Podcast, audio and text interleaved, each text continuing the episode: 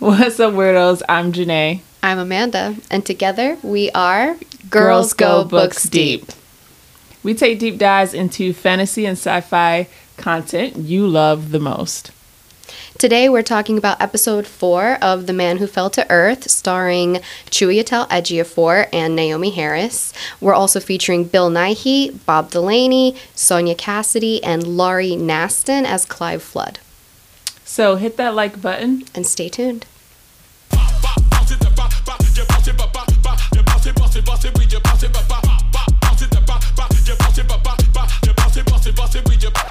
Hey, so great to be here with you. Thank you for joining Girls Go Books Deep. I'm Janae. I'm Amanda. We're two childhood best friends who love to discuss fantasy, science fiction TV shows, and movies based on literature, graphic novels, and comics. Follow us on Twitter at GG underscore books deep to stay up to date with what we're reading and watching. Now, on with the show. Hey, everybody. Thank you so much for joining us for the conversation today. Amanda and I are currently watching The Man Who Fell to Earth. We are discussing today episode four Under Pressure. So, yeah, if you haven't noticed by now that all of the episodes are named after Bowie songs, it's like super obvious with this one. Go but figure. yeah. Go figure. It's a nice little say hello to Bowie, that kind yeah, of thing. We love it's, you. It's, Rest in it's a great way to remember a great man. True. So Absolutely. I think that was pre- pretty, pretty cool. And then the other thing that we've noticed is with these episodes, each title card has been different and it's been very simple, definitely relating to the episode. And this episode, we have bees for the title card. Yes, and we've and we've definitely noticed some bee themes pop up here and there. Mm-hmm. Uh, the fact that he's called a drone is another word for a bee within a colony, the worker bees. Mm-hmm. Molly calls her grandfather a builder bee. Mm-hmm. So I think that they're I don't know, are they kind of alluding to some sort of hive mind situation? I think so, specifically for this episode. Um, we know bees are, you know, strict organizational type, structured hive mind thinking. Like everybody has their role, everybody knows what they're supposed to be doing. Where in this episode, it's kind of like that, you know. Faraday and and um, Justin and Hatch go to meet with Hatch's sister, and they they know what they have to offer and they're trying to create this deal and on the other side you have edie and her other um, counterparts there they know what they're representing so they're trying to find a way to make this work or not True. and we have some other characters who come into play as well Yeah. Well, bees are also like major pollinators. Like Right. we can't exist without bees. Like literally everybody's all about save the bees because they're a major part of the ecosystem of our entire world. So bees go away, then we go away basically. so this question just came to mind because then i'm thinking are we stating that we cannot be here without other beings also Well, being out there it's definitely saying that one species is needed to help the other survive right and exist. Yes, which is basically what the show's about. Yeah, so it's So. it is a very perfect kind of like metaphor for the situation using Yep. bees. Mm-hmm. Who's the queen bee though? oh that is a good question. Okay, we'll save that for later. All right. I don't, I don't know. We gonna find out soon enough. I'm pretty sure. Outline for the episode, and every single detailed outline is provided on our website, girlsgobooksdeep.com. And to be able to follow along with us, you can always uh, go over there, and we have a whole list of all of our blog posts with the podcasts attached to each outline. They're also available on Blogger and Medium. So let's go ahead and dive into this episode Right. because a lot of information has been thrown at us. A lot of We- stuff we've been waiting for. Yeah, a lot of questions answered and more questions raised. Yes. So as we start, we open up the episode. We see a man playing a piano. Right. And then I think pretty much all of us kind of had the same idea as like, this obviously is a love interest. the minute she sits down and you see the the smile on her face, it's like clear they're in a relationship, and I'm just like, oh my god, I I never even thought of this child's father. Yeah. Like I never even thought of it. We see them there. He's playing the piano. She comes down smiling and starts playing with him. And then he says something, and obviously we can't really understand it because it's slightly distorted. He says it again, and what he's saying is, You don't know this song, basically. Or you never learned it. Or you never, like that. yeah, something to You the effect that, like, song. you should not be playing this piano like this. Maybe like she never learned her lesson. Ah. I, I, I, I'm Just saying. I'm- So- I'm- okay, mm-hmm. I, we're gonna throw that on the table. Well, no, it's how she's. It's a reflection of her own anxieties. True. Because that's what dreams are. Yeah, that happens, and then it kind of goes crazy after that because his teeth are falling out. Um, They're like projectile vomiting out of his face. Like it's crazy. It gets gruesome quickly out of nowhere. if you ever had a dream about your teeth falling out, this was kind of hard to watch because this is exactly what you picture. I feel like for the most part, um, and then of course she she wakes up um, from that dream, super anxious. Uh, her dad is calling her just to check in. Finally, lets him know like, "Hey, I had a dream about Danny." It's always a Danny. I'm just saying. My current husband is a Dan. Like I'm just saying, it's always a Dan. It's always a Danny. My ex-husband was a Danny. Whatever. I don't know what to tell you. There's a lot of Daniels out there True. and Dannys and Very. Dans. So, yeah, you just happen to get two of them. I don't know. Oh, my college roommate was a Danny. Like I'm not Oh. even gonna go into this. How many? Like that's why I'm like Daniel! No, this name. this name. It won't leave you alone. no, just kidding. Go ahead. I'm sorry. So, uh, she starts telling her father about, you know, the dream. And he immediately is just like calming her down and everything. But you start getting a little bit more information about the situation without actually getting, again, without actually getting anything. But you can tell, one, she says Molly doesn't know anything about it. Like, what? Right. And then you also see, like, he says, what happened before can't happen again. But mm-hmm. she's crazy anxious about it happening again. Like, if she won't be able to get to her daughter. Like, I understand as a mother feeling strange, like, not being around your kid for a few days, being in another country, and it's not like you planned it. Because this whole this whole thing is happening within like None a two to three day planned. two to three day period. Of course, she's stressed out. So seriously, like, but it does start to teeter a little bit more of like, like she's feeling separation anxiety from her Mm-hmm. Well. I think it's more so the fact that she suffers from obviously severe PTSD because of this event.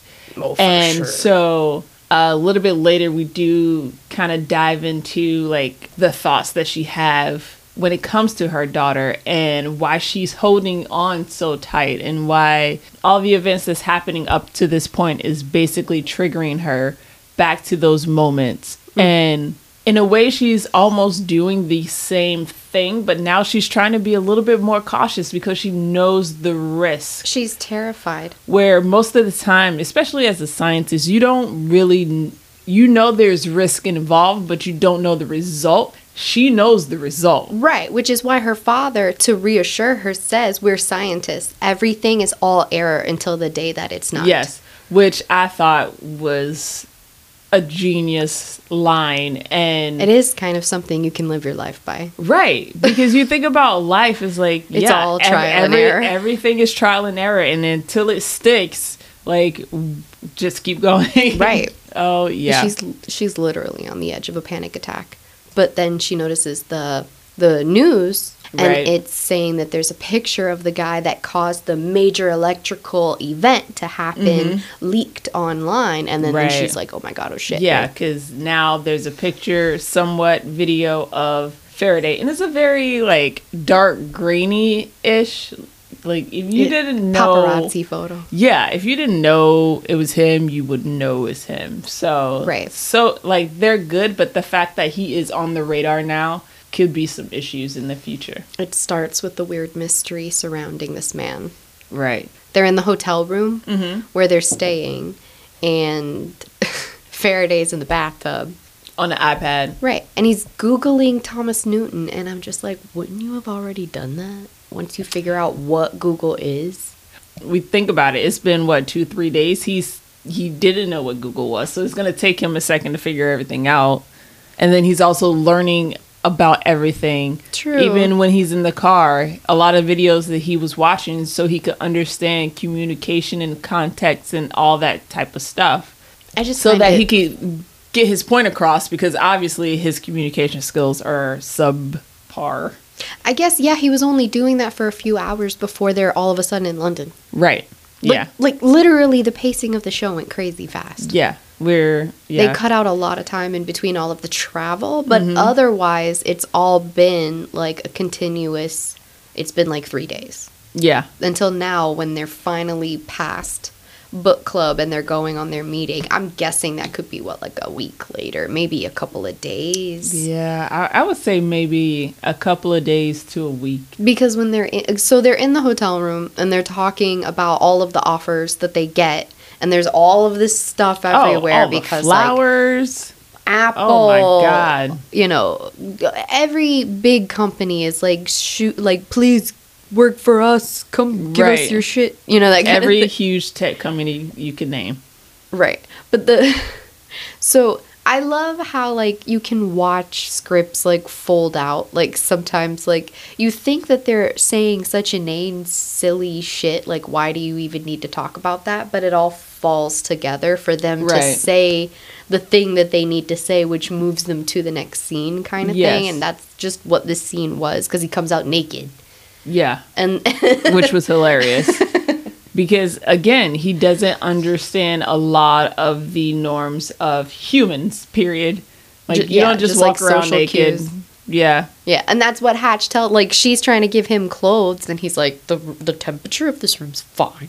You know? Yeah. Hatch is like, "Oh, we've progressed to the point where we wear pants while we eat fruit with people." And he's like, "I see no progress." Yeah.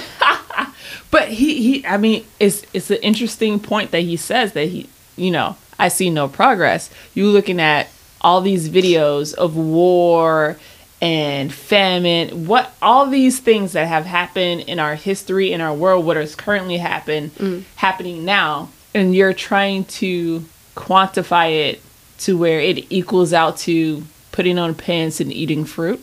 Yeah, no, you no, that's no that pro, that that does not level out. But his thing cracked me up. But the weird thing is is he walks out and he goes, "The scent of him is gone." That's why people online are starting to ask, "Is he dead?" Oh, well, no. Right? How would I he be dead if when he first arrived he spoke with But has he died since then? possibly? And is that why he's Googling him?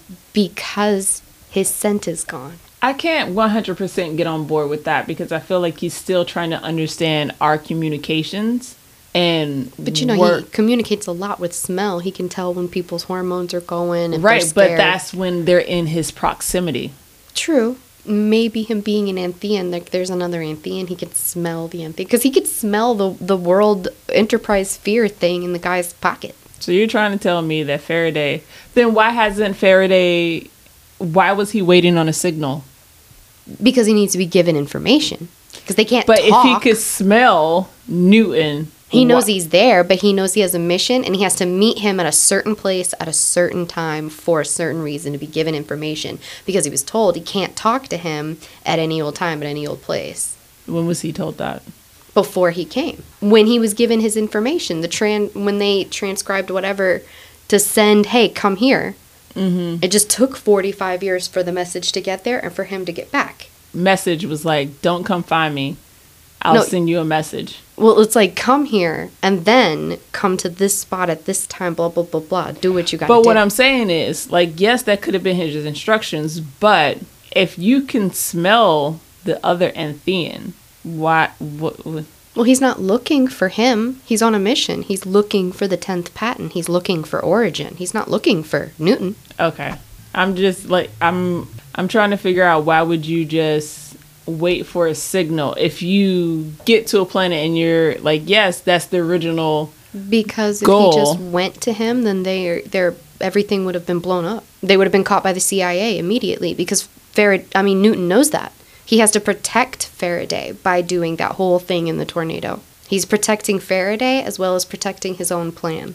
Because then they can tell that there's a signal, but they don't know what. no, I understand that part. yeah. It, it doesn't make sense to me that he would be able to do that. with But the that's scent. the writing of the show. It's like it's the mission thing. Like it's it's giving you points. It gives you time for them to meet each other and do this stuff. Because if he sent all the information and then he came down here and he did the couple of things, what TV show do you have? There, there could have still been a TV show Well, because there would have been challenges of them trying to do the thing, whatever they're trying to do. Well, I guess the whole point is for him to meet Justin Falls first and Right. then. Yes. Yeah. Yeah. But it's like But I'm just I thought it was really interesting that he walks out and he says the scent of him is gone. So he starts searching for him on the internet and then he realizes that Newt, Thomas Newton has been scrubbed from the internet. And then his wheels get going and that's why he's coming out there to talk to them. He's angry about that. I feel like I saw that totally different. It wasn't that he said that before. He he was searching for him, couldn't find him, and then he's saying that the sense of his him is gone, like his presence is gone. Why can't I find him? Right. But I didn't think of that the scent of him is gone until I didn't think of that until I saw something I forget what I was seeing, but people are like is he dead? Yeah, because it would have made sense if he would have said that before he was on the iPad looking, but he says it after.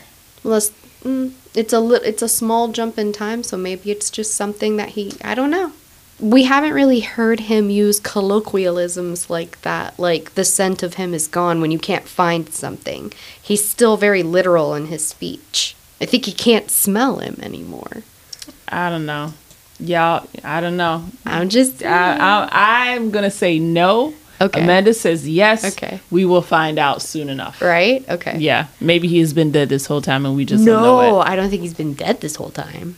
It's a not the whole possibility. time. They're It- aliens. They can do whatever the fuck they want. It doesn't matter. like at this point, it's up in the air. Okay, true. True. Like let's be serious.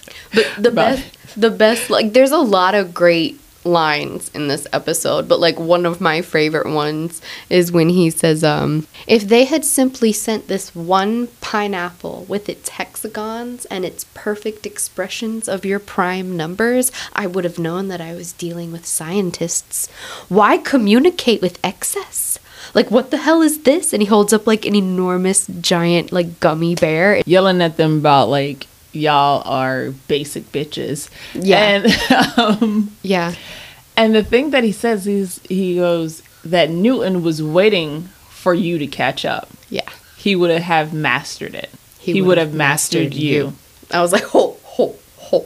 Bro, okay. All right. But you've somehow managed to erase his life, steal his work, and make him unrecognizable to his own species. Which I think has more to do with the fact that he's a drunk. Yes, that's why he says, What on this planet could possibly have brought the collapse of Thomas Newton? Right. And then what's the very next thing that we see? Clive Flood driving his car, who is the personification of addiction in this episode. So Yeah. it's addiction that collapsed Thomas Newton. Yeah. And Clive, yo, this this boy.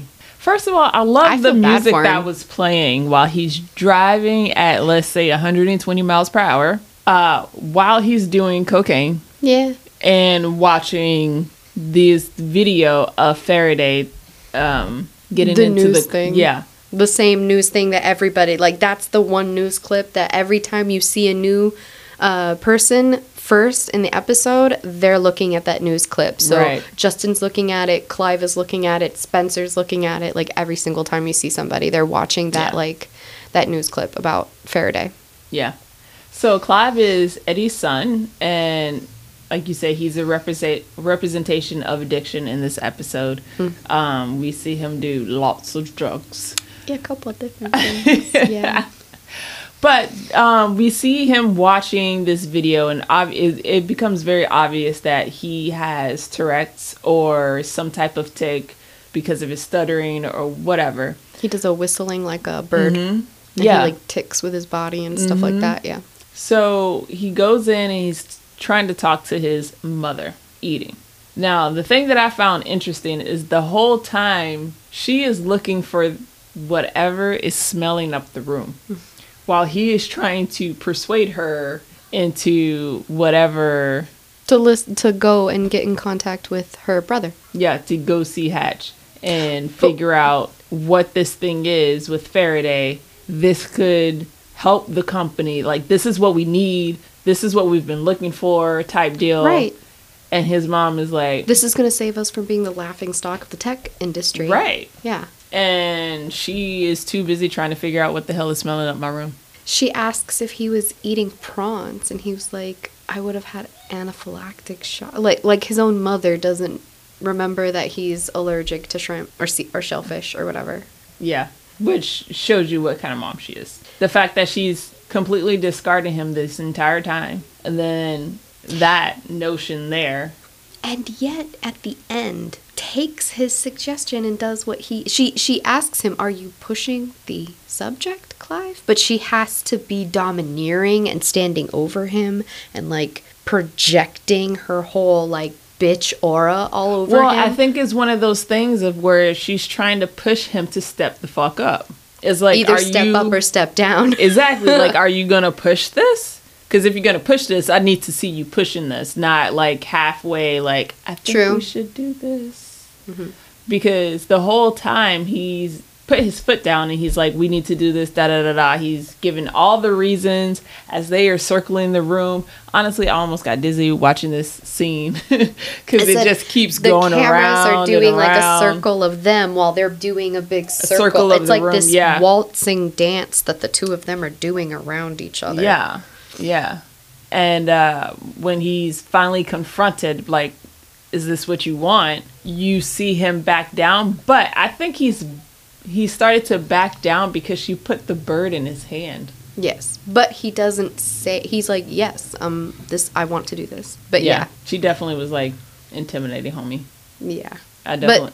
But that's the whole reason why he has such a stutter.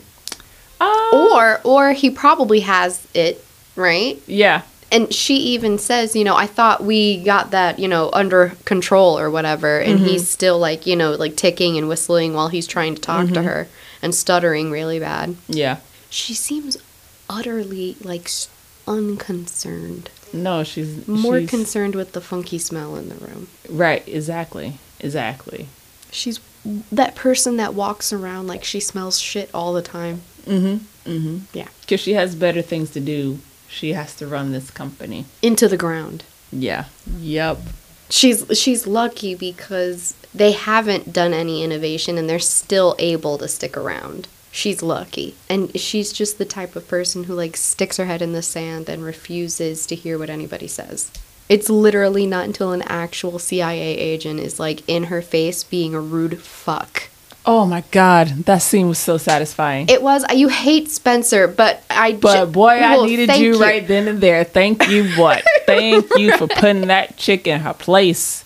Because if anybody was gonna do it, it was gonna be him. For real. Uh, like, whoo, hoo, hoo, hoo. you, the, there were her face when he was like, "You doing this?" Like, I'm sorry, who are you talking to?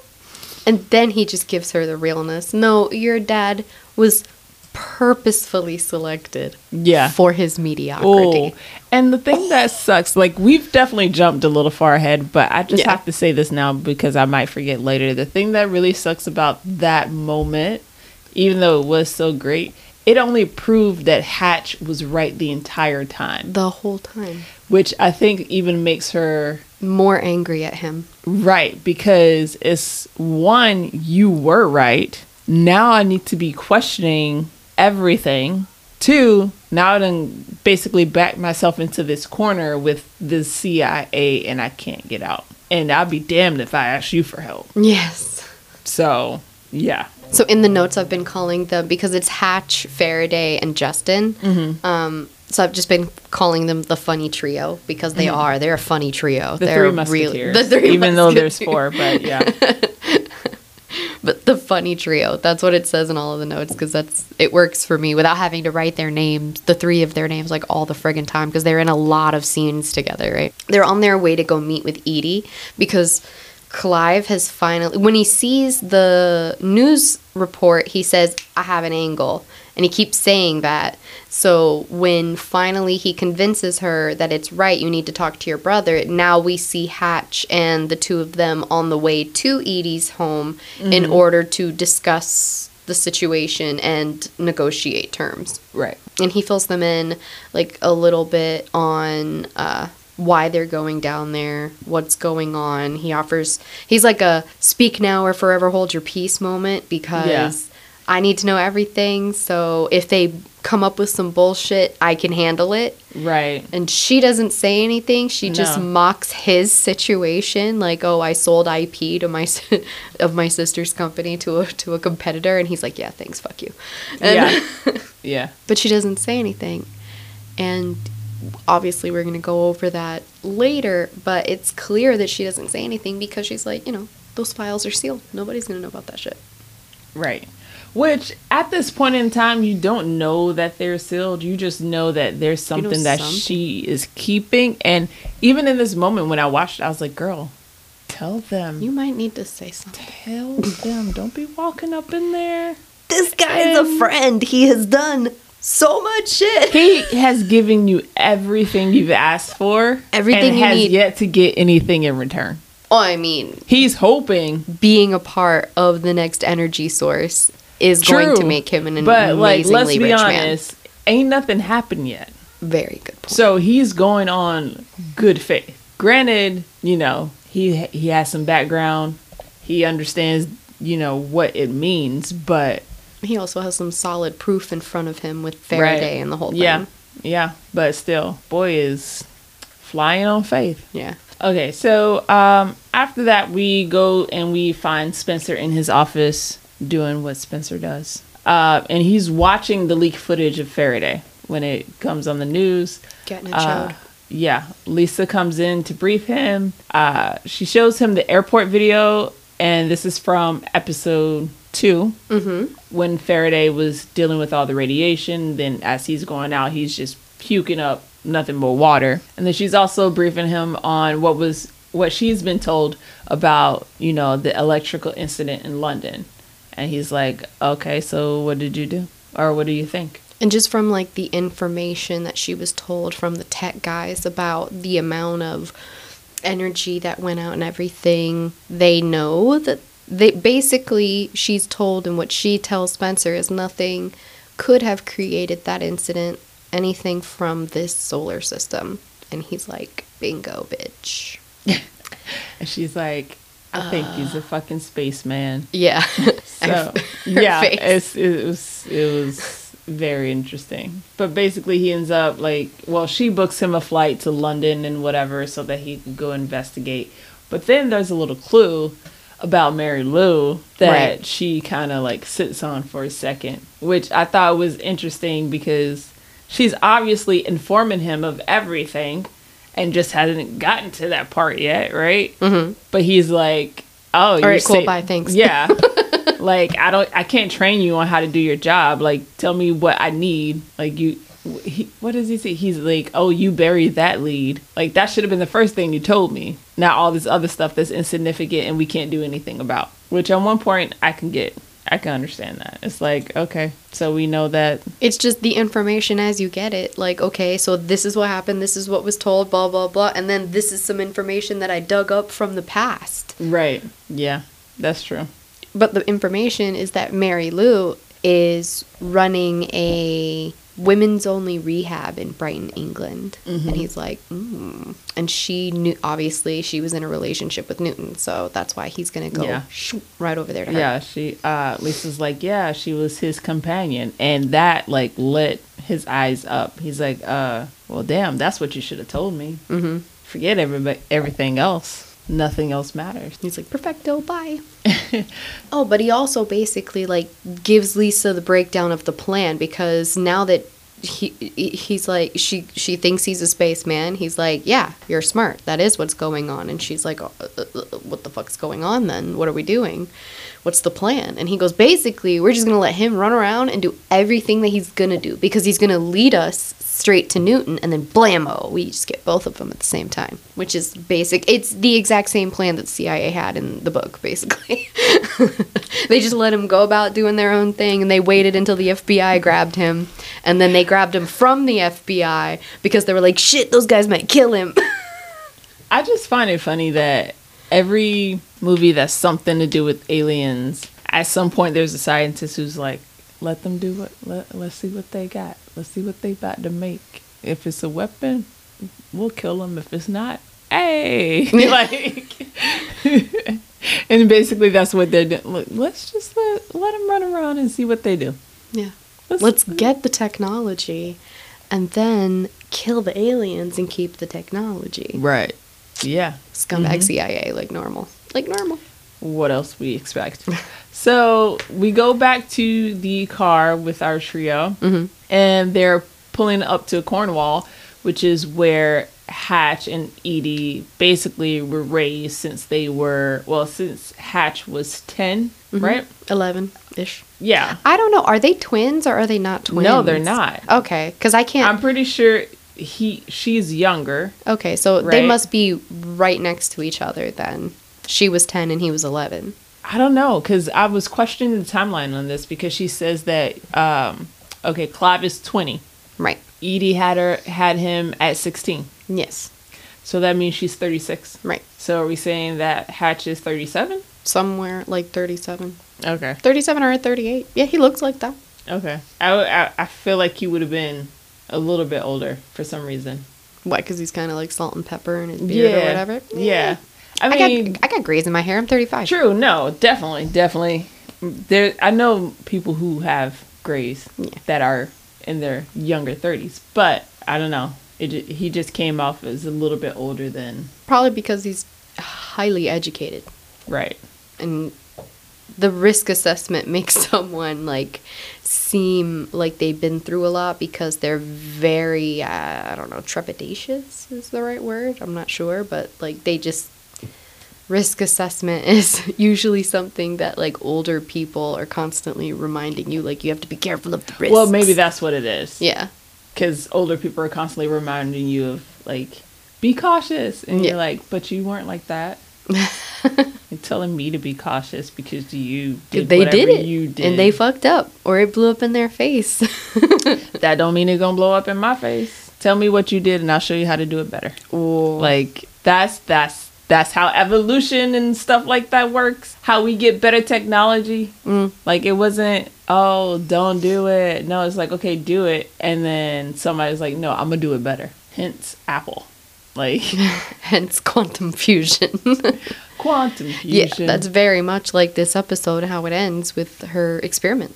yeah yeah very much so But a lot of people would have been like, "You weren't, you, you, you didn't have caution." Then Right. He But- makes a good point, which I have a whole bunch of shit written down. oh my down god i can't wait till we get that part about okay. what he says to her Mm. because I find it very, very enlightening and very interesting. So Hatch and Edie was raised by their mom in Cali until she passed away, and then that's when they went to Cornwall. Uh, his dad, as he says, quoting Hatch, he's a sociopath. Edie worshipped him. Um, but like we said before, she had Clive at 16, For a bit of autonomy, like to get out from underneath her dad's thumb. which I find very interesting that now she's like daddy's girl. Well, she always was, but that's that's one of those weird things where it's like, I hate you. Please, please pay attention to me. Yeah, yeah. So their whole plan when they go in, Hatch is trying to make it very clear that we do not mention Thomas Newton because Edie will know exactly why we're here and she will not give us what we want. She'll flip a tit. So let's not do that. And of course, Faraday is like, But I want to know about Newton. And he's Right, like, yeah. shut the fuck up about Newton. yeah. Oh, yeah. So, you know, they get there. Edie's riding up on a horse.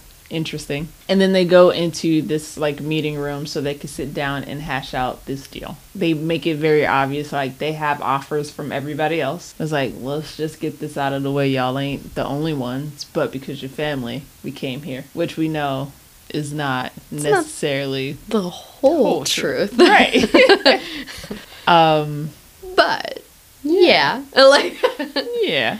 Well, he says I have it. Um, he breaks it down and he does it in a great way because he, the way he says it, makes it like, well, it only makes sense for us to work together because of these reasons, without ever having to mention the patents, Newton, Right. CIA, none of that shit. Listen, I'm Hatch is really good at asking for things without asking for things. He asks the right way Right. to get what he wants. Yeah.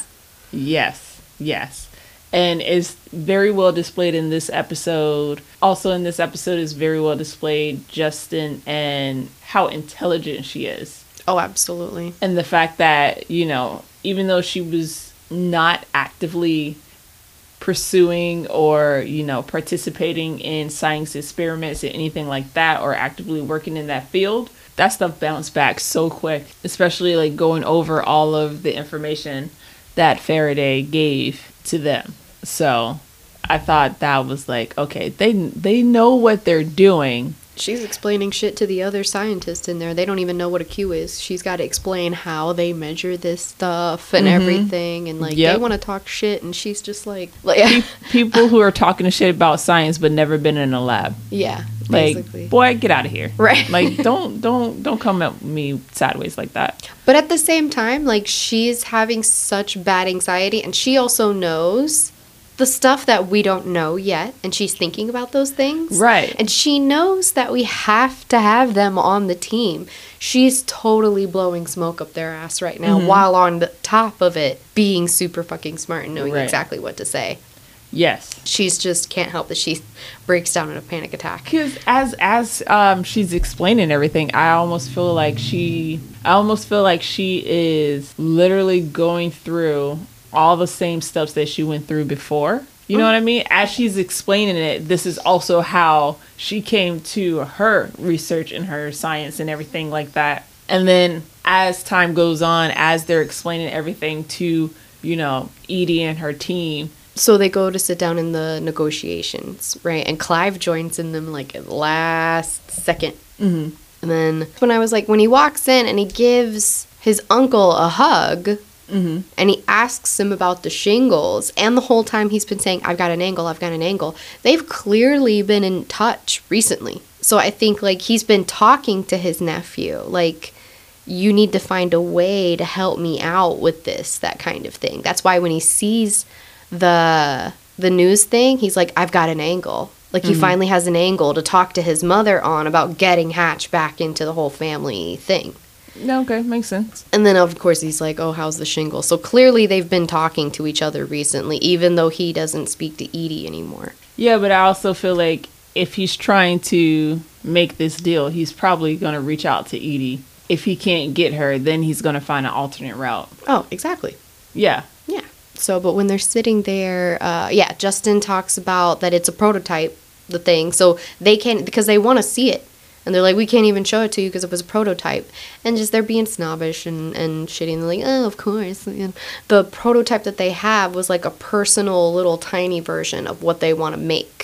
So he says to replicate the cell on a mass scale, they need to partner with Origin, and he wants to do that not just because they're family, but because the U.S. Department of Energy has the power to tie up everything in regulatory scrutiny. They could they could sue them and take them into court for the next two decades. But he goes, but since our father made an arrangement with this with the Department of Energy during his tenure at CEO, even though she don't want to hear that he did that shit, um, he goes, we need to buy into Origin's legal clearances and infrastructure, and you're our fastest route to the energy market. So that's when he's saying, like, to buy you out, and they want to take over 85% of the uh, of the company and leave them with 15. And of course, they scoff at that, but he's giving them all this like business bullshit because he's read all of his father's books and whatever. He's like 15% of the of the future of energy is better than nothing at all, guy. So, uh, Right. but that's exactly when everything gets interrupted because Edie's just being Edie. And she's like, this is bullshit. I'm out of here. And then, of course, Faraday brings up Newton. And Edie loses her shit. Not entirely. Not yet. Enough to be like, bye. right. I didn't come here for this. but then Clive kind of saves the situation by saying that he has some of Newton's music. Yeah. and that makes for some beautifully interesting and, and very dark kind of TV in not a bad way it's dark in a sad way I really think that the the scenes around when they are doing when they're listening to the music are, are some of the best acted scenes and they look it literally brought a tear to my eye Yes. But I was just like, okay.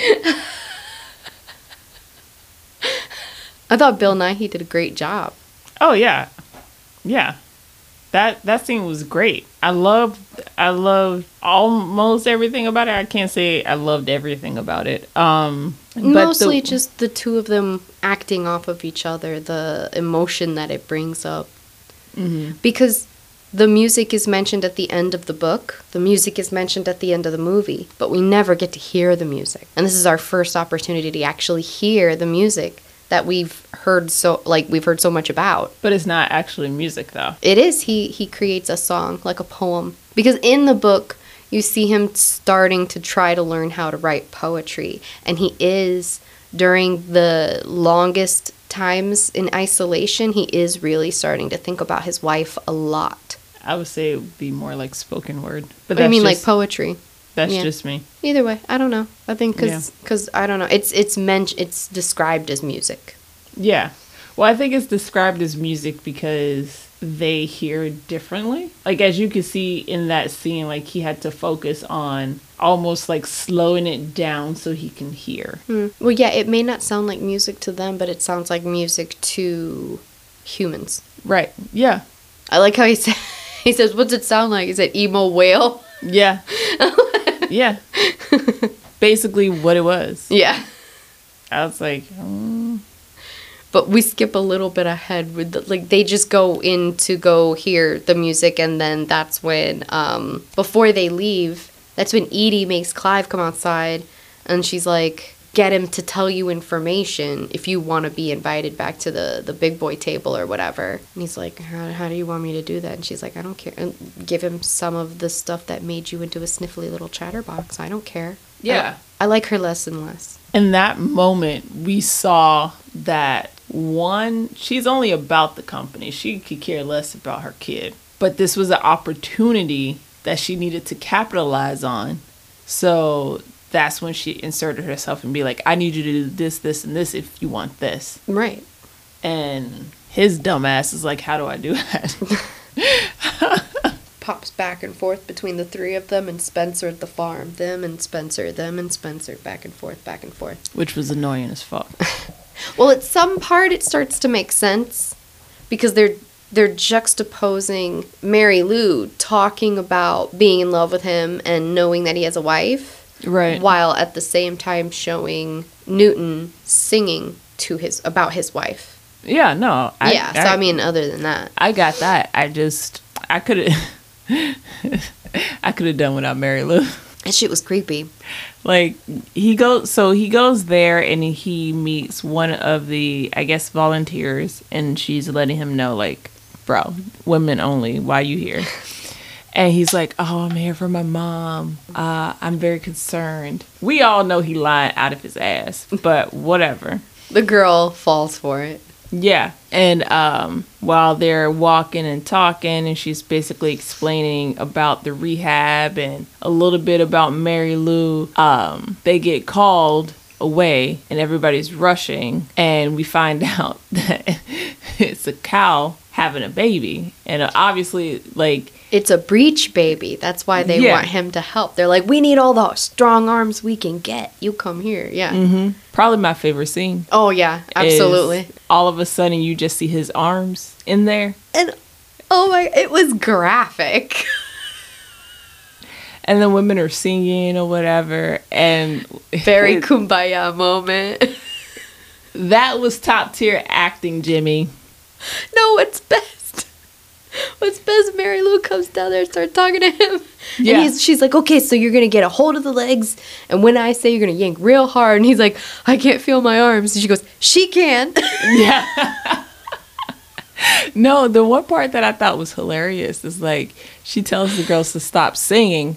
One girl is still singing, and The the, girl like, that he met fuck is like, "Shut the fuck up." I'm like, what? What kind of rehab place is this?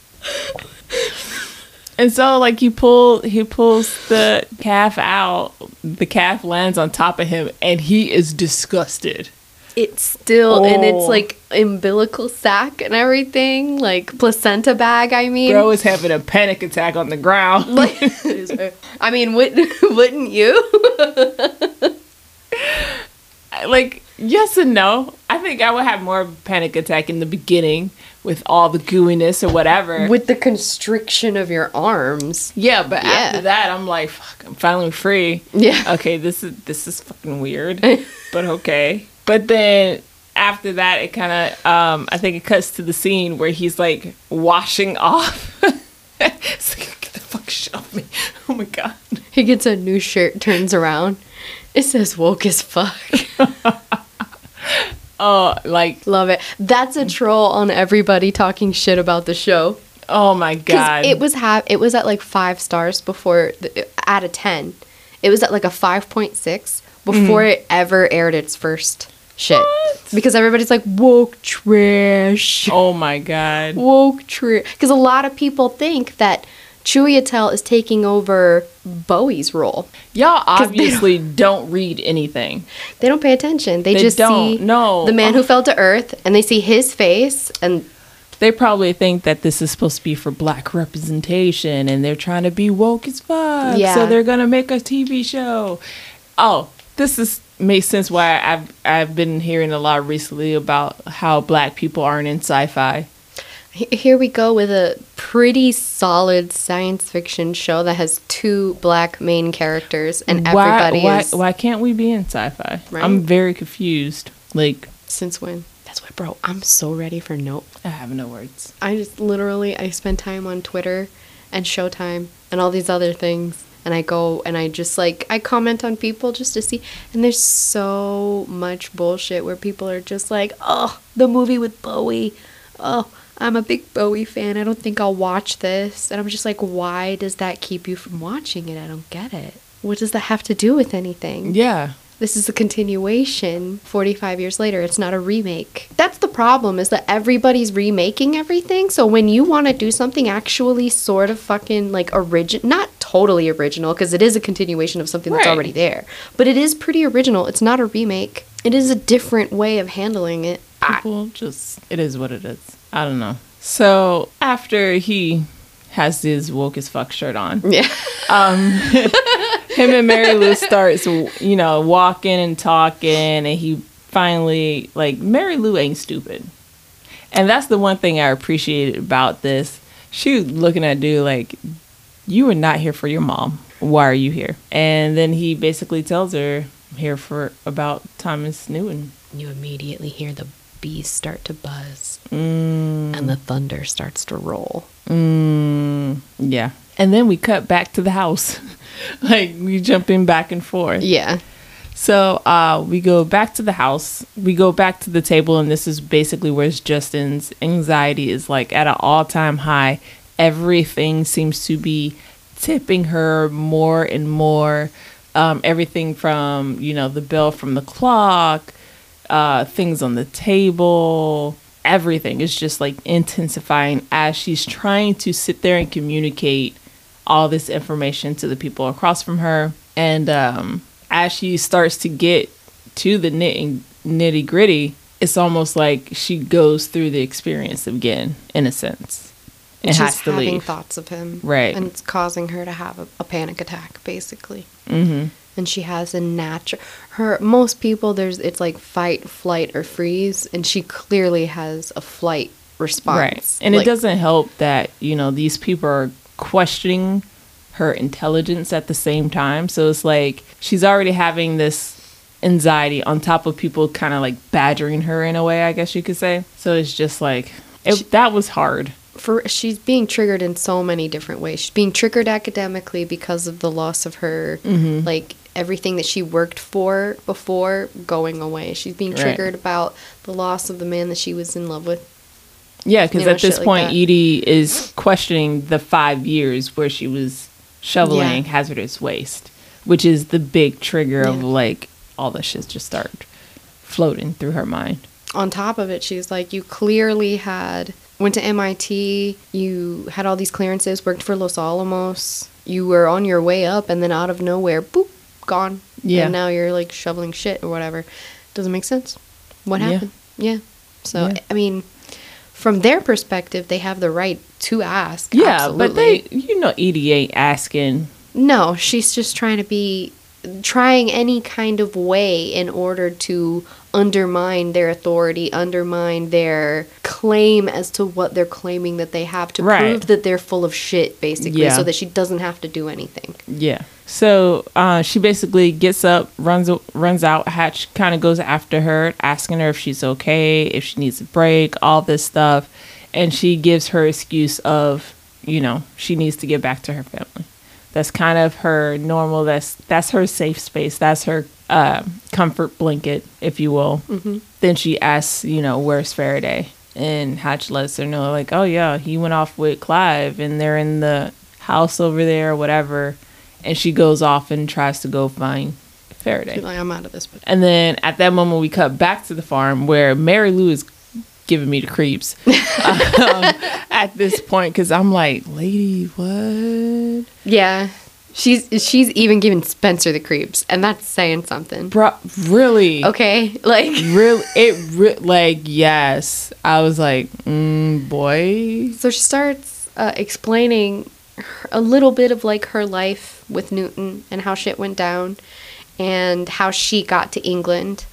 So now in the movie, this makes sense a little bit because he says like she like it's Bowie, so he clearly has a British accent, and Mary Lou comments on his accent because people in the book comment on his accent, but they never say what the accent sounds like. They never say he sounds British, he sounds whatever. Yeah, but even in the book and in the movie, he claims that he is from England. Oh, I don't remember that in the yeah, book. hmm I Oh, okay. remember that because they're trying. They were trying to pin down his accent. Right, okay. So it's Bowie and he sounds British and she's like, "Oh, you got a funny accent." He says, "I'm from England." So when Mary Lou in the TV series hears that the company has been moved to England, she follows thinking that he went to England because it would it would make sense like from her perspective, you know.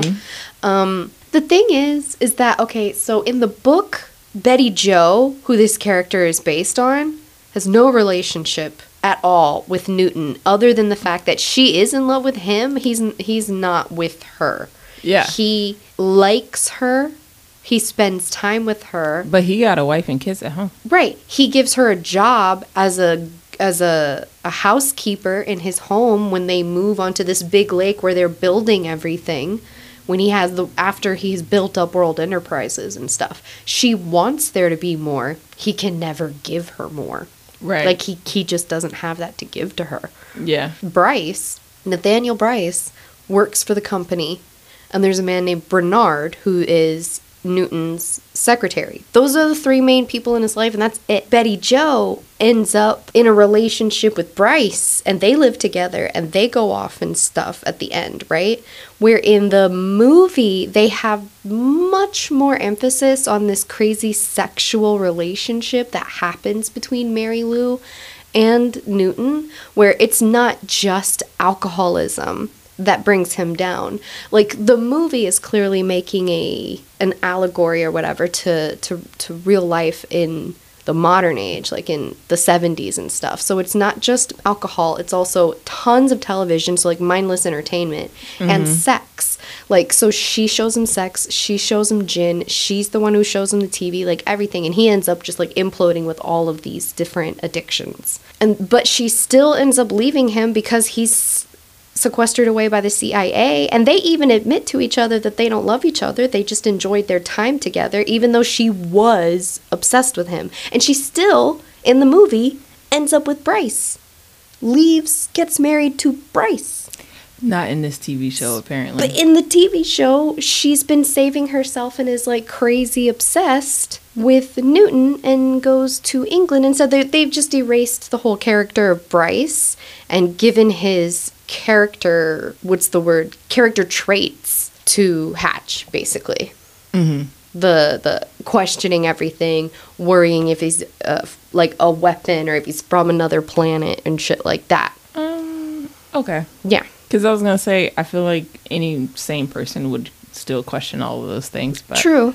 yeah. True. But they're still whatever.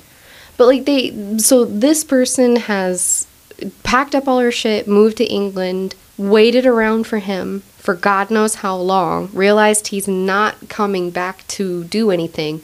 She feels like he's lost his mind and it's her fault because she introduced him to sex and gin and she made huh, well because she made him love her is what she said to be determined. right Yeah. So it's a complete departure from the movie as well as the book. But use this woman as your device. Go ahead. Reimagination. Yeah.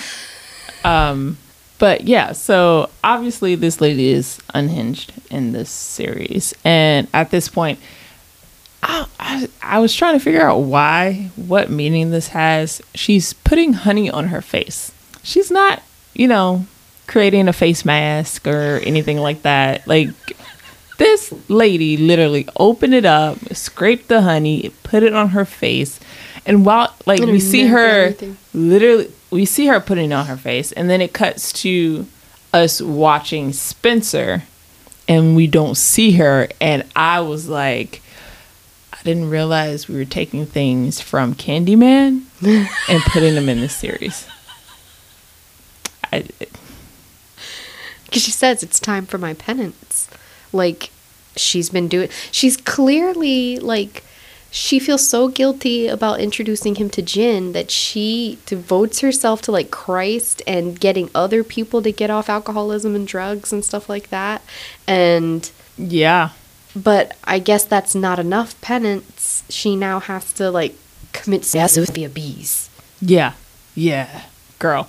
Yeah. Slowly. Slowly. Because it's not even like they start CG and I and all these fucking bees all over her. It's just slowly little bees. Oh my god, one. Cr- oh my god, one crawled in her mouth, and I, cr- I, w- I almost like, ugh. I have a thing with bees, and when I saw that, I was just like, like, serious, no, thank you. I was like, okay, lady, next scene, next scene, next scene. so then we go back and we see um, we're in Clive's grandfather's study. So we're there with Clive and Faraday, and they're there to listen to the World Enterprises spear Newton made. Stony baloney Clive. I was like, uh, what? I call him Stony baloney Clive. Oh my god. Yeah, he's he um Clive, what's going on, bro? Yeah. You need to talk to somebody. He's not ready for what he's up against. That's for sure. So um he is trying to get Faraday to loosen up so that he could talk. Um right now there's a slight debate on whether Clive purposely blew smoke in Faraday's face or if he it just happened it was a coincidence. Tell us what you think in the comments. Um, yeah, because I think that he Faraday's all in his face. Like I smell epinephrine. I know that you know you guys don't eat your young. Why are you so afraid of each other? Why are you so afraid? What's the matter? What are you afraid of? And then like the more he gets, the more he's like questions, questions, questions. His ticks and his whistles and his stuttering and everything's getting worse and worse and worse because Right. tension and and uh, stress causes Tourette's to become worse. And a lot of people, because of that, they do turn to drugs. They Yeah. are like, Okay. there's a higher percentage of people with Tourette's syndrome who are actually, they have drug abuse problems, right? Mm-hmm. So when he's getting questioned over and badgered basically by Faraday, Because we know how Faraday is. right, which he's supposed to be badgering Faraday, but Faraday's badgering him with questions. Right. So he immediately, but and Faraday, like always, is getting closer and closer and closer as he's talking to you. The guy's trying to get away from him walking around the- room, and then he hits his bowl. I'm thinking uh, methamphetamines, and then uh, he just blows it out, and it gets all over Chiwetel's. Um, it gets all over Faraday's face. And immediately he gets like a crazy contact high because he had never been around anything like that Yo. before. Yeah. And that's when we go into um where he smells this the spear on Clive, grabs it, put it puts it puts it in the device, it starts playing. sounds like whale noises, high pitched Emo whale. emo whale noises. Um, and it's a very interesting scene because he's trying to listen to that. Clive is high as a fucking kite. Over there babbling about nothing. Oh, man, you could run this company. While at some point he starts to look and he re- he's watching the horses outside that are like running all over the place. And it's interesting because both of them at this point are high. So part of me wonders is like, okay, because they're high, everything is is a lot more intense, which is why the scene was shot the way it was. Um, but then also having the interaction between Faraday and uh, Thomas Newton was very interesting. The camera work in this scene was uh, amazing. It was beautiful. I really loved this scene. Yeah. Also, tell them like you think he, he you think he blew the the smoke in his face on purpose Oh yeah. to get him 100%. talking. One hundred percent. No doubt in my mind. But he did, that didn't even get him talking. That just got him friggin' crazy before. Well, you also realize like they they don't know who he is, so Right, he's just yeah. thinking that this is just an average Joe dude. Yeah. um because even before he when he's trying to get him talking i i definitely thought he offered it to him and homie said like n- like dismissed it faraday kind of dismissed it or whatever or probably just didn't even register it. But I don't remember he was hearing so he him. was so busy asking questions yeah, but he's just talking to him in general about his mom at first when he's packing the drugs into the into the bowl. Mm-hmm. And Faraday's the one who just starts with epinephrine, like he can smell the yeah because he's afraid of his mom right. yeah But he's probably also afraid of this situation too. He's nervous, but he has a fear from his mother. Also, I wonder if because it's methamphetamines and it like jacks everything up in your body, Mm-hmm. if that's causing him to have more right fear. If that makes sense, you know what I'm saying? No, It's like yeah, definitely, If yeah. Mm-hmm. it's affecting his fear. I, I yeah, I definitely feel like that. Um, we go through that scene and we we realize how depressed and sad and lonely Thomas Newton was while he was here. He basically made like a goodbye message for his wife. Mm-hmm. And that's what the music, the whale sounds, the emo whale is is actually. So we finally get to hear the words of the music that is mentioned so many times, and it's I'm falling into darkness. I keep waiting to hit the bottom, to be unable to remember you. But I do. I remember you. I remember you. I hold you in my fist. I can still say your name. But they're prying open my fingers, one by one. Maybe forgetting would be a relief. I had a last view of where the ocean used to be before I left home. I didn't know it then, what I was looking at, but I was looking at the end of me. My mind is slipping away. Help me remember your name. Help me. It's gone. Help me. Help me. You're becoming a memory. And the entire time, he's basically like interpreting the music out loud. You slowly hear the sound of the music start to make sense to you, and it Faraday's voice fades away into Newton's voice, and as the camera moves, you can see Newton in the mirror saying the words that Faraday is saying. And it's like they're looking at each other through a mirror. Mm-hmm. And then and then he sees Newton in front of him, like as a person, like he did in the tornado. Right, which supports my theory that he's been dead this whole time. Well, I think I think that they're both in a dreamlike state because Faraday is high and Newton is drunk. And Faraday is in a place where he's for the very first time empathizing with Newton's feelings on something. So they're connecting in a way that they've never connected before. So then that would mean that Newton isn't dead. Right. You have a So the whole scent thing is like So there you out go. the door. yeah. Yeah. So he's not dead. But still, I don't get what he means. But see, not gonna lie, the writing is good, but every once in a while, there are a few lines here that are really like throwaway lines that mean nothing, that don't make any sense. Like there's a, a couple. Yeah, this right here, it says, uh, when it cuts back to Mary Lou about noon, it says he came to me because I was supposed to know better, and I'm like, that mean that. That line means zero, zilch. That's a stupid line. That means nothing. He didn't come to you for nothing Well, they met also, each other. It even says in the script, like in the show, they met by chance in Kentucky in an elevator when he broke his legs. It Right, was totally by chance. if she's religious now, right? Mm. He came to me because I should have known better. How often do we look back at our lives and there's moments where we're like, I met this person at this time and I should have done this, but for some reason I went the other way. He was there to teach me the lesson, and I ended up teaching him a bad lesson instead Right, of him yeah. teaching me a good lesson. Mm-hmm. I see what you mean. Okay, yeah. Or I was I was supposed to be the one, you know, helping and guiding because at that point in time I would be able to. right. But I was so fixated on my issues, my problems, whatever, I shared and wanted, yeah, yeah. So Okay.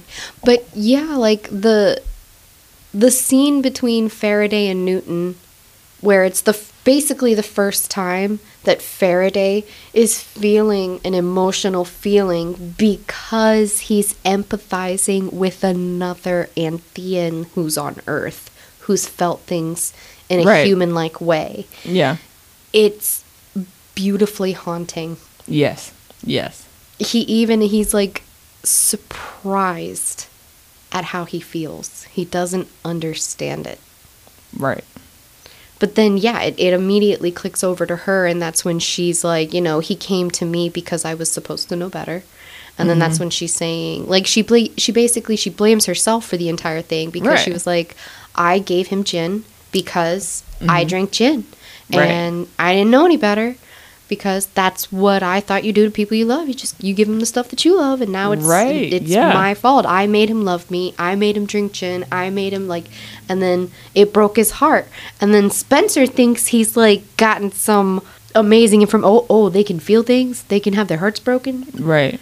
And then that's well, I think it's crazy. because she's confirming that he is not of this earth. well, they know that, but they're looking for uh, a soft spot. Basically, they're looking. I mean, they know that, but how much actual confirmation does he have? the video that he watched with the dude's skin being pulled off his face is pretty confirmation. Yes, but I'm saying for like taking over an investigation and they had that video but still like what happened? True. No. Like yeah. so now he he's basically getting new information because even how things when affect them. right even when uh, Lisa gave him this information about Mary Lou, they didn't do anything with it. Yeah. So it's like it's almost like he found the missing puzzle piece. Or one of them at least. Yeah, There's a few. there there is a few. She calls him. She's like, you can't. You, basically, like she freaks out on him and is like, uh, she's like, don't let him need anybody. And that that basically goes back to what Newton was telling Faraday the very first time they spoke in the first or second episode. He's like, let them in, but mm-hmm. only a little bit. And she's Right. saying like, you can't let him need anybody. Yeah. Yeah. Mirror Just emphasizing like how much you they have to protect themselves from us and the things that go on. But what you were saying earlier, like I'm gonna do it anyways, and I'm gonna do it better because that's the evolution of shit. Yeah. That's what's gonna happen. Basically. He's gonna feel shit for Justin. Yeah. But again, going back to a, a previous uh I think it was episode 2 where we were talking about this and I was like at some point in time he's going to betray her. Here we go. This is setting the foundation. But um so after he gets that information um we jump back to Faraday and Justin finding Faraday and Faraday is freaking out because he doesn't understand what is happening, what is going on. And he's sobbing hard in like the field next to the Oh well that's another thing that I wanted to say. that's part of the last scene with Faraday, but part of this scene as well, like the horses, because the horse. Okay, they did such a like a lot with the horses in that point, and they made a point of showing a white horse and a dark horse fighting.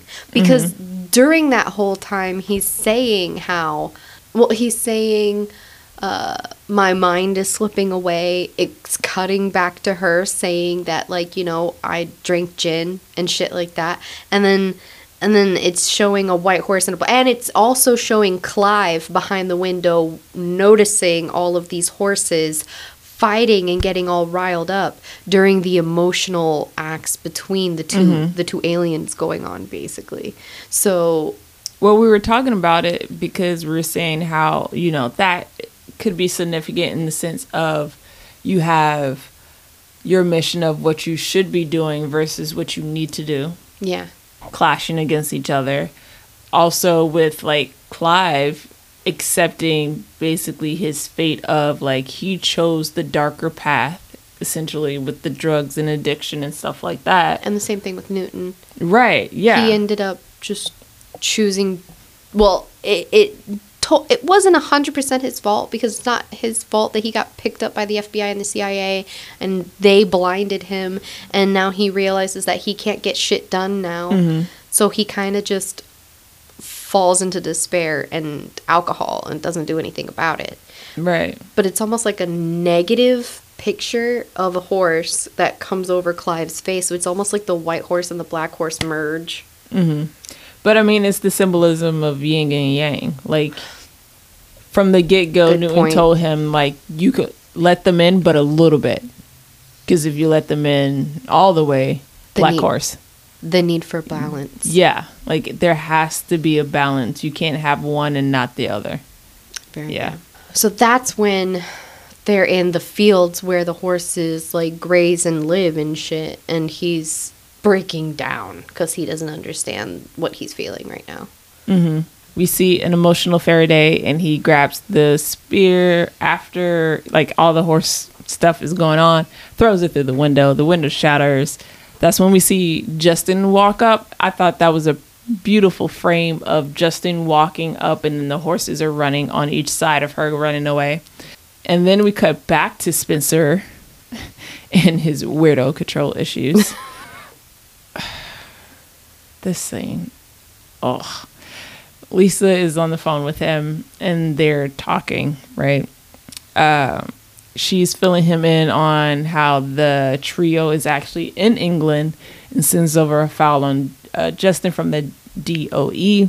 And The whole time, Spencer, like at first, it, it seems fine because she's talking about all of them, how they got to England, and then they she mentions something about a file for Justin for the DOE, and, he and says, "Stop, tell Say me about more. her."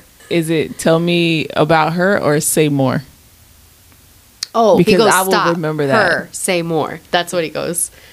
And okay, l- cool, whatever. Yeah. Keep going, keep going. Stop. Say more. Okay. Stop. Say more. You the- okay? The last one, he totally looked turned on. Oh my Is it- god. he looked turned on. it's weird because you go from him being uncomfortable, him getting creeped out by Mary Lou, and then all of a sudden he creeps us out. the trail of emotional trauma of creepiness is oh yeah. That should have been a oh my god. So um they exchange all the information and then we go back to Faraday where now he's in the field and he is breaking down he is crying My he is feeling all the feelings. Um and he's empathizing with Newton and he does not like it one bit. Um, and it's so funny because we both definitely had the same thought when we watched this scene because everybody can relate to this point in time where you're feeling everything or shit is hitting the fan or you've lost someone, you just feel like all the pressure. But you got shit to do and you don't have time for this. You, you're just a person with like responsibilities, and you have Mm-hmm. there's so much riding on you and then all of a sudden something bad happens and Right. you're just racked with sadness and you need the time to like actually process your feelings and you're just crying and crying and crying. And how many times have you been sobbing just to wipe your face away? I don't have time for this. Yeah. like like if there that was probably the most human moment that he will ever have it I was that like- moment. And i was like ooh that was very well done. Very Ve- nice. Very nice. Great. Great So, writing. I don't have that- time for this. I'm like bro. I feel you bro. Ain't nobody got time for that yeah i'm right there with you and of course justin is trying to comfort him um but he's like I, Antheans understand each other. We do not endure each other. I thought that, oh, that, hmm, that hit me in the chest, and it still does. i'm like wow humans endure each other But when you really think about it, that's exactly what we do. for do. the most part, yeah, oh absolutely. Oh yeah, and like I, I did i forget where's my notes? Because i actually did look up the because once in a while do you ever do that where you look up the meaning of a word that you clearly know the meaning of? And they don't change the meaning. not that not that the meaning's changed but that it's written out so much clearer. Oh yeah, like you it, it just made more sense in general. So like hold on You know what I find weird while you're looking for that is Hmm. like we'll look up definition to have a more clarified understanding, only to look at it and be like, but why can I just say this? Because there's definitely been times where I've looked up a word because I'm like, okay, what is this? Wait, why didn't you just say that? well yeah Why, why did we have to make a whole nother word for for to the communicate SAT the same thing? what was you doing for the SAT I'm just kidding Get rid of it. Okay. It's So, not. yeah. It's not about what you you can recite. It's about what you know. So Basically, so that you could become a writer and you don't have to use the same 17 words Okay, over so and you- over and over again. that's a little different. That's a valid reason. That's what I will tell you for myself. But like the actual like definition of endure is to suffer patiently. Right? I was like, hmm.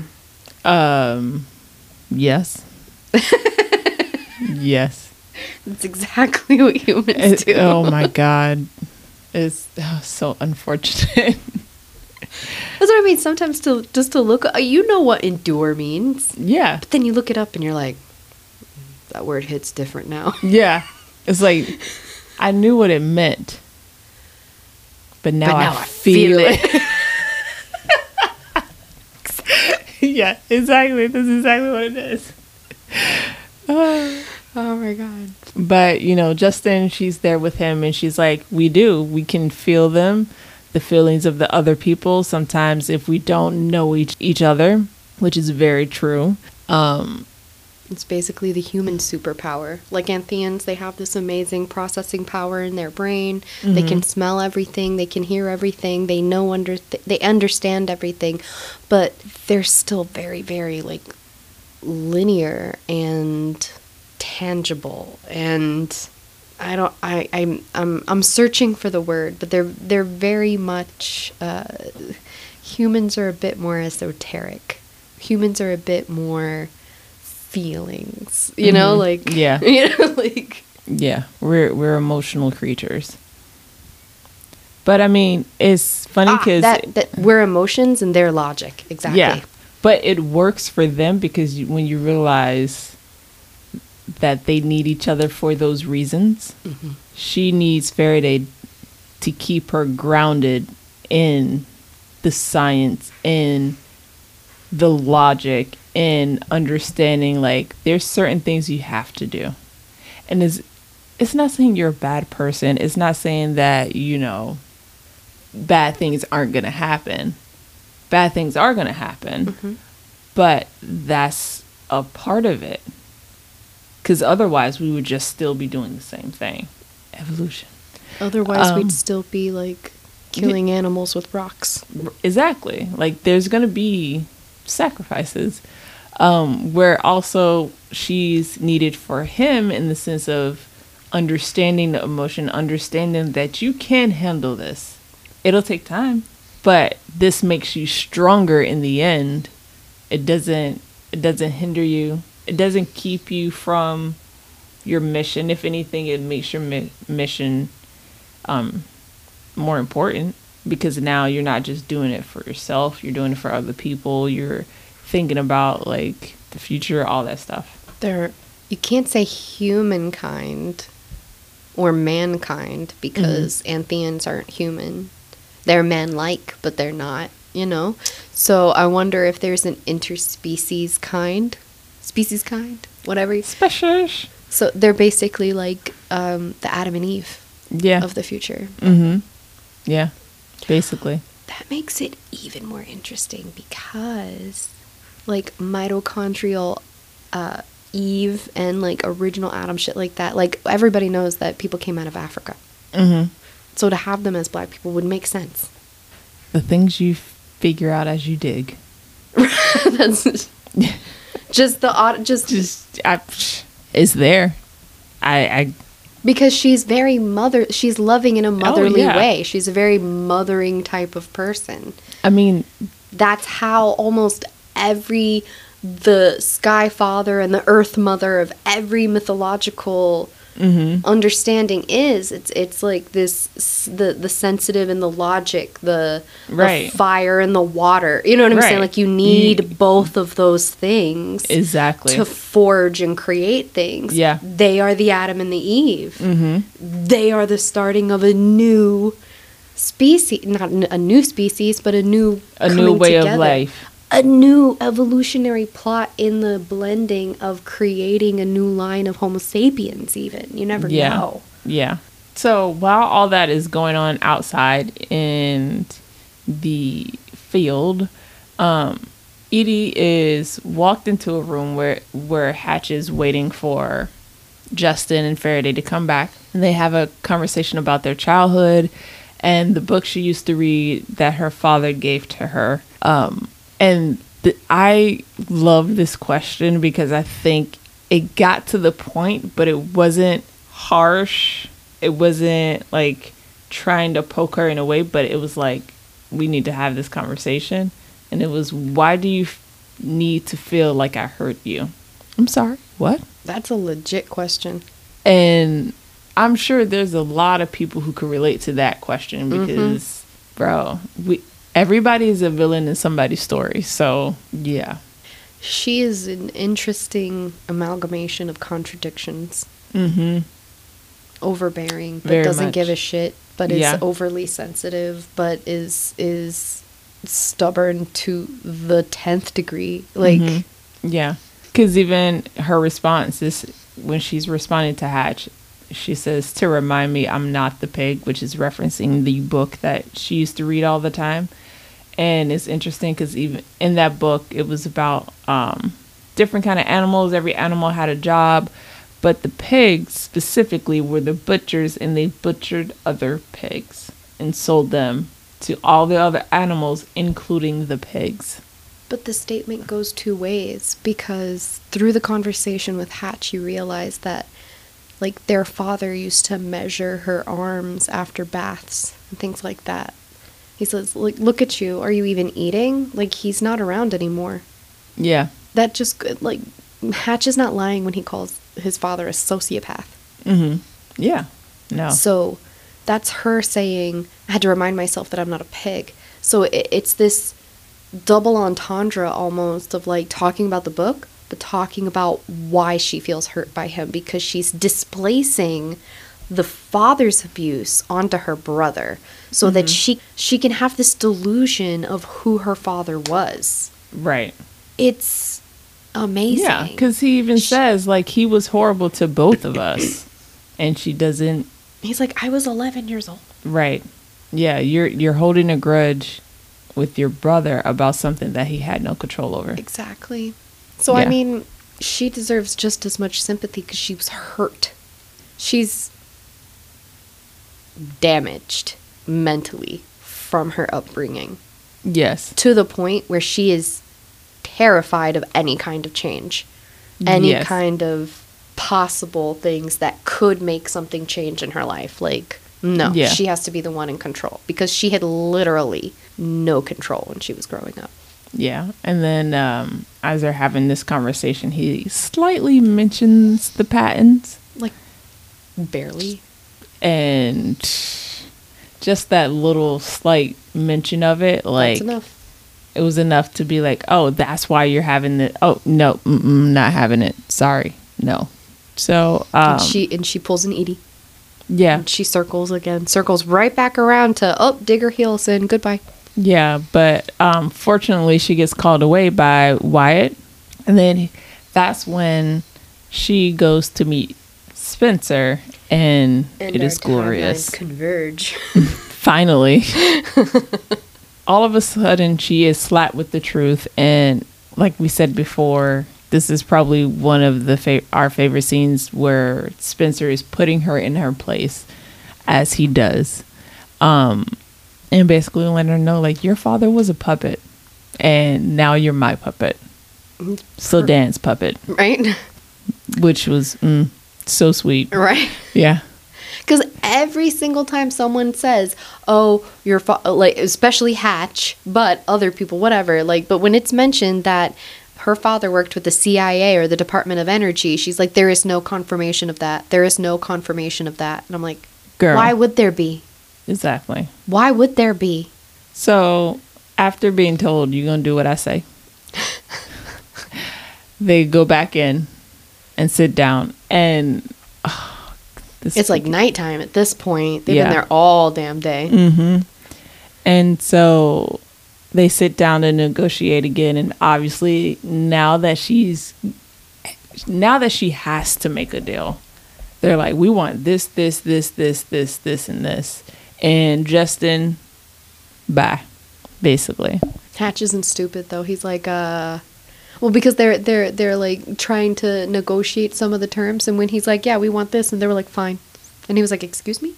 Oh, yeah. Oh, All of he- a sudden, Who the hell is this dude? Oh, he's from the Department of Energy. He's here to make sure you have all of the clearances you need. And he goes, Greek sparing gifts. mm-hmm. Fuck you guys. yeah. Fuck you guys. Yeah. Like, I'm just like- he's too smart for them. I love it. Yeah, but this is also where we find out, finally find about out about um, Justin and Danny, and We finally get all of the information. we get all of the information, and she kind of just sits there because it it is something so hard. I think if anybody would have been in that same position, they would have done the same thing where, you know, Edie is just going off and being like, this, this happened, and, you know, Unloading the worst moment in your entire life in the most vicious way possible. Mm-hmm. saying, you know, she killed a man, Daniel Holland, 28. Her father, Josiah, was present at the time while at Los Alamos. She was doing experiments with fusion and he was exposed to lethal doses of radiation. So basically, we're in, she's out, and Justin is just feeling nothing but shame because she's been trying to avoid this moment the entire time. Right. you know um everyone on the origin side looks very pleased with themselves. They're like okay we got this in the bag. And um they just state you know you knew that the doe had a mandatory evaluation period before you could run before you could run any tests but you didn't want to wait for their approval so you went ahead you went in after hours even against your own father's advice so That's obviously the conversations that they've been mm-hmm. having all Yep. this time. Like you warned me, all this stuff that I should be, and she's and he's like, "Oh, I'm not the reason that you got to be taking it." It's see, it's like now all of it falls and makes sense mm-hmm. with it. Yeah, and basically saying you were described as reckless, negligent, and even a zealot, which is not a word you often find in official documents. Funny thing, moment she said zealot, I thought about Doctor Strange because that's the only other time I've ever heard that word in conversation. Oh, really? So, Yeah. Yeah. So I was like, point taken, yeah. cool. All right. Then she just goes on You were so singularly focused that you didn't realize the safety access system was off and you ran your experiments anyways. You pushed it and you cooked Mr. Holland. You made a decision that cost a young man his life out of hubris and incomprehensibly poor judgment. Fucking ouch. Yeah. And all the while, it's still not stated the fact that she was in love with this man. No. And I think that's the thing that killed me the most is because you are going at this woman and you don't even know the relationship that they had. You know nothing about the person Daniel Holland. You're just using his name as a dagger to throw at her. Right. Which, You don't realize you're Even- throwing a fucking bastard sword at this bitch. right. It's not just a dagger. And it's funny because, you know, obviously Hatch and Faraday are like, oh my God, like what? And Faraday just starts asking Justin questions. He says uh, he was irradiated and the file was sealed. Mm-hmm. And she says those were the terms that the DOE settled with his family. And what kind of radiation killed him? It was neutrons. And so you did achieve fusion? And she said, yes. And he goes, for how long? And she goes, just over a second. And they both say, because beyond that would have been impossible. And then he says, Miss Fall stays or I go. And I was like, y'all's The- homie with the backup. Right. But it it's funny because I'll save it for later. What? I'll save it for later. Okay. I just I find it very interesting that like Spencer is completely fascinated Oh yeah, by the conversation between the two of them. because I think at first he thought he had like a a moment of where you know he's dominating, but mm-hmm. then he realized the where they were, the intelligence of this woman and what they are actually doing, and And the control that he stumbled Faraday onto has. something so much bigger than he thought. Yeah. So he's like salivating at the mouth, like yes, yes. So when Faraday says that either she stays or I go, Edie's like that doesn't say very much about, you know, your your decision making skill your judge that doesn't say much about your judgment. And that's immediately when Faraday says, No, Miss Flood, that doesn't say very much about your judgment. Yo, the snapback. I was like, yes. Get her. Get her. So Hatch is like, Yeah, so you get all of us? Or you, you- get none of us. Mm-hmm. And everyone loses. Literally everyone. Yeah, The whole world. Everybody. And I love that moment for Hatch because it was kind of finally like, okay, here it is. All of us and none of us. Take it or leave it. I did my job. He should have had like an 80s montage I moment know. there. I was right, bitch. Like- right? Yeah. Uh huh. Like I, I, he's he got to throw that in her face at some point in time. I really, really hope so. Um, so obviously they accepted. You know, Spencer is impressed um, by all of this. They sign the documents. They say that they're going to do the negotiations. No, yeah, like it's by the time you see them finishing signing the documents, it's morning time. This all this shit literally took all day, all night, and into Yeah. the next morning. So um, it's interesting because they're leaving after they sign the documents, right? And Spencer walks up to Faraday, and I'm like, this motherfucker. He just can't help himself. He can't help himself. And he goes to shakes hand with Faraday. And obviously, and it's interesting because at this point, nobody has shaken hands with Faraday. So he doesn't know. It's the little things that I love. He's like, He's like, Hello? What? And he's like, um. and he does the opposite hand. Yeah. So instead of correcting Murder, he just switches hands and shakes his hand. He doesn't Right. make a big deal out of it. I don't, I wouldn't say he doesn't want to make a big deal out of it. He's just uh, mentally taking notes of these things that are kind of like offbeat. Okay, I'll meet you here, Mr. Spaceman. Exactly. exactly. That's exactly what it is. You know, he walks outside. Can I just say, before he walks outside and they shake hands, Faraday does something very different than he normally does. He shakes his hand, doesn't mention the things he's smelling, doesn't ask him a question. He just shakes his hand and he has a very like concerned look on his face and he doesn't say shit and he just walks away. He's learning. Oh, one. yeah. And two, he can tell there's something fucking weird with this guy. Oh, absolutely. But I love it. He Yeah. just like also he wasn't there away. in the beginning, so who are you? right. Because they never like yeah, they say he's from the DOE, but they never really truly answered the question No, exactly. of exactly. who this dude is. I am um, not at liberty to discuss that. It- right. Yeah, exactly. um, so he goes outside to meet Justin, and Justin kind of brings us into her mental state, emotional state, and just letting Faraday know, like, I wanted it so bad. That's why I kept pushing. And just letting him know everything that they went through, like his hair falling out, he was vomiting his teeth, and after that, after he died, he she found out he was after he died, she found out she was pregnant with Molly. and it was like, Dun dun dun. right. So that's why, because that was that was weird at the beginning of the episode when it's like, and Molly doesn't know anything, and I'm just Oh, like, I put that together real quick. But I mean, I get that she wouldn't know about the situation. I wouldn't really want to tell a young child about that. That's really hard to explain to a little kid. hmm Other than daddy died. Well, I mean, yeah, you would just say he's no longer with us, and you just grow up She never was really. told like the tiniest amount, and she's. I don't know if she's at the age where she's really gonna start like questioning, questioning. Right. Yeah. No.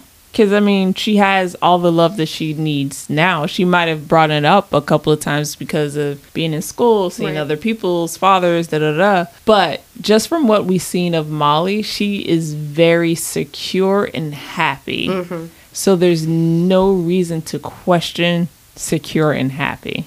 This part, I can 100% like understand. So she continues like explaining the story after she says that she was and and Faraday realizes that Daniel Holland is Molly's father. She says uh, I never left my room during the pregnancy unle- except to go to the doctor. I thought if I did something bad would happen. So we can already tell that she has anxiety but then when you're pregnant and you have all of these emotions and PTSD and hormones all going. A lot of women can become like agoraphobic. Frankly, I myself almost became borderline agoraphobic after having my child because of postpartum anxiety. But she's going through like partum anxiety because of everything. So like I can just imagine the level of shit that's going through her brain when she's pregnant and in you know in her room and never leaving because of this horrible situation that's happened Right. so she said i had molly at home in the tub i never left her side i didn't sleep i just watched her for a year i was waiting i thought we'd be we'd both be punished but Right. we weren't she's perfect Yeah. you know hmm uh, but my dad, sometimes I think maybe he was instead. She just, she looks just like him. And she doesn't know anything, and I can't do anything for them after what I've done except to try to save the entire fucking world. Mm, yeah. yeah. But then she says something that's even sadder, but it still it makes a lot of sense as a mom. It's like maybe then they'll be safe from me and that she's grateful for him not cutting her out. I mean that that tracks with everything that she's feeling because she feel like she caused them so much. She caused them so much pain because of her drive of wanting to accomplish something so great. So I get it. So Faraday says to her, uh, "If we're going to continue, I need you to understand that your perspective is skewed." The nature of progress is that it requires sacrifice. You achieve fusion that only one person died during one of the greatest ev- evolutionary steps on your timeline is what you would call a miracle. Somehow you see it as a failure. You succeeded. Do you remember what I said when we first met? Your mission is my mission. Neither one of us can go forward alone. And then he walks away. But talk about how perspective is skewed when it comes to failure and going back to when her father is like talking to her and basically just saying like everything is error till it's not. Like and it's true, everything is going to be a failure until it's not a failure. Everything is until it actually works and you're throwing everything in the kitchen sink towards the wall and until it sticks, basically. Absolutely. Yeah. But we've had these major steps happen through e- through human evolution, mhm. and not one of them has ever been clean. Ever. Right. There, there's no way to have a clean, especially with science and stuff and trying to like move forward, there's no way to do it perfectly to where nothing is affected. Right, where nothing bad will ever happen. Mm-hmm. Because I know a lot of people, like, he's going to stand there and he's going to tell her that this is a miracle that only one person died dur- during your experiment. People were like, nobody should die during the experiment. And I'm like, Right. that is an unrealistic perspective, unfortunately. Because, and that's what, if I think of the different evolutionary steps that we've taken, the two off the top of my head that immediately come to mind are the Industrial Revolution and developing H bombs. These are gigantic leaps in our society evolutionarily, not having to do with anything other than like science and how we're using the world around us and our resources. We wouldn't have any of the modern conveniences that we have today without these major steps. There were there were drawbacks, of course, but there are major benefits as well. So, including things like modern medicine, like you think bad things don't happen during the test periods of modern medicine, They do, but you don't hear about it. you know, but many, many lives were lost during this time to get us where we are. Things are messy. You want to stick to just science? Okay, then we're going to talk about the Manhattan Project for H bombs. Where 26 men were exposed to plutonium. That's just one instance. So, And they died slowly over time of different Ugh. types of cancers and shit. yeah. the 26 men there was uh, that doesn't include three men that were showered with hydrofluoric acid during a simple task of just clearing out a pipe peter n bragg jr douglas meigs and Arn- arnold kramish and then two men who died in simply the exact same way they weren't trying to commit like quantum fusion but they were trying to create the fusion that developed into the h bombs and they were literally cooked through radiation just like Daniel Holland was Los Alamos. No, but like Yeah. they clearly were inspired by that because the men's names are Harry Daghlian and Louis Slotin. hmm There's no way to do this cleanly. Uh, move to the next rung in the evolutionary ladder. Yeah. Yeah, there's no way to to do that. It's going to take a hell of a lot more steps on the ladder to get to the point where we're not dying because of it. All right. So, questions that we had before that was answered. What happened to Justin and her family to get them into this situation? We know. Boom, we finally know. Yep. Uh, does Newton actually want to help Antheans, or is this all a play for something much pettier? We still don't know. Jury's still out on that one. Um, and then what's up with Spencer in his childhood? Is he another Dexter? Was he abducted by aliens? I yes, still I still love that theory. I think you came up with a great theory for that. Um, I love that. bro. It, it talk It- about coming full circle. That would be great. It makes sense why he would be so fascinated with Faraday right now too. Also, okay, so the part where Spencer is washing his shirt off and he turns around to put the shirt, the other T-shirt on, you see that there's this patch of gray in his hair. Mm-hmm. Is that normally there on the actor? I tried. I looked all over the internet trying to find pictures of Jimmy Simpson from the back of his head, and I could not find that shit. No, No, I don't think so. He doesn't normally have a grape. Then that's part know. of his character to Let have us a, know in the comments a if it's if, if, if it is or it isn't. If anybody's seen a patch of gray on Jimmy Simpson's head, let me know. Um, Because I think that that could be a sign pointing in your direction saying that he was abducted by aliens. Could be. Also, I did a little digging on homie, and um, I'm excited for his future. So we'll get into that another time. Okay. Why did Hatch's dad hate him so much? Like, we don't still have, like, a definite answer. But I think after this episode, it's pretty obvious that it's because I think it's safe to say that his dad didn't like that he was able, that he wasn't able to manipulate him like he was able to manipulate Edie. I could agree with that. Hatch didn't take his shit. I can agree with that. All right, guys, that is all we have for today.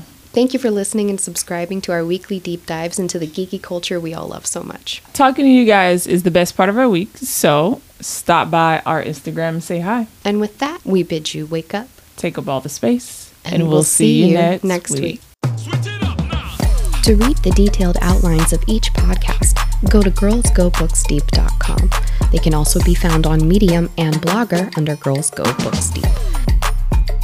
Follow us on TikTok and Instagram at Girls Go Books Deep for mini breakdowns, behind the scenes looks, and coming very soon, giveaways. However, you're listening to this, we would greatly appreciate it if you would follow, subscribe, like, or share it with your friends. We're pretty good at returning the digital love. So until next time, weirdos, wake up and take up all the space.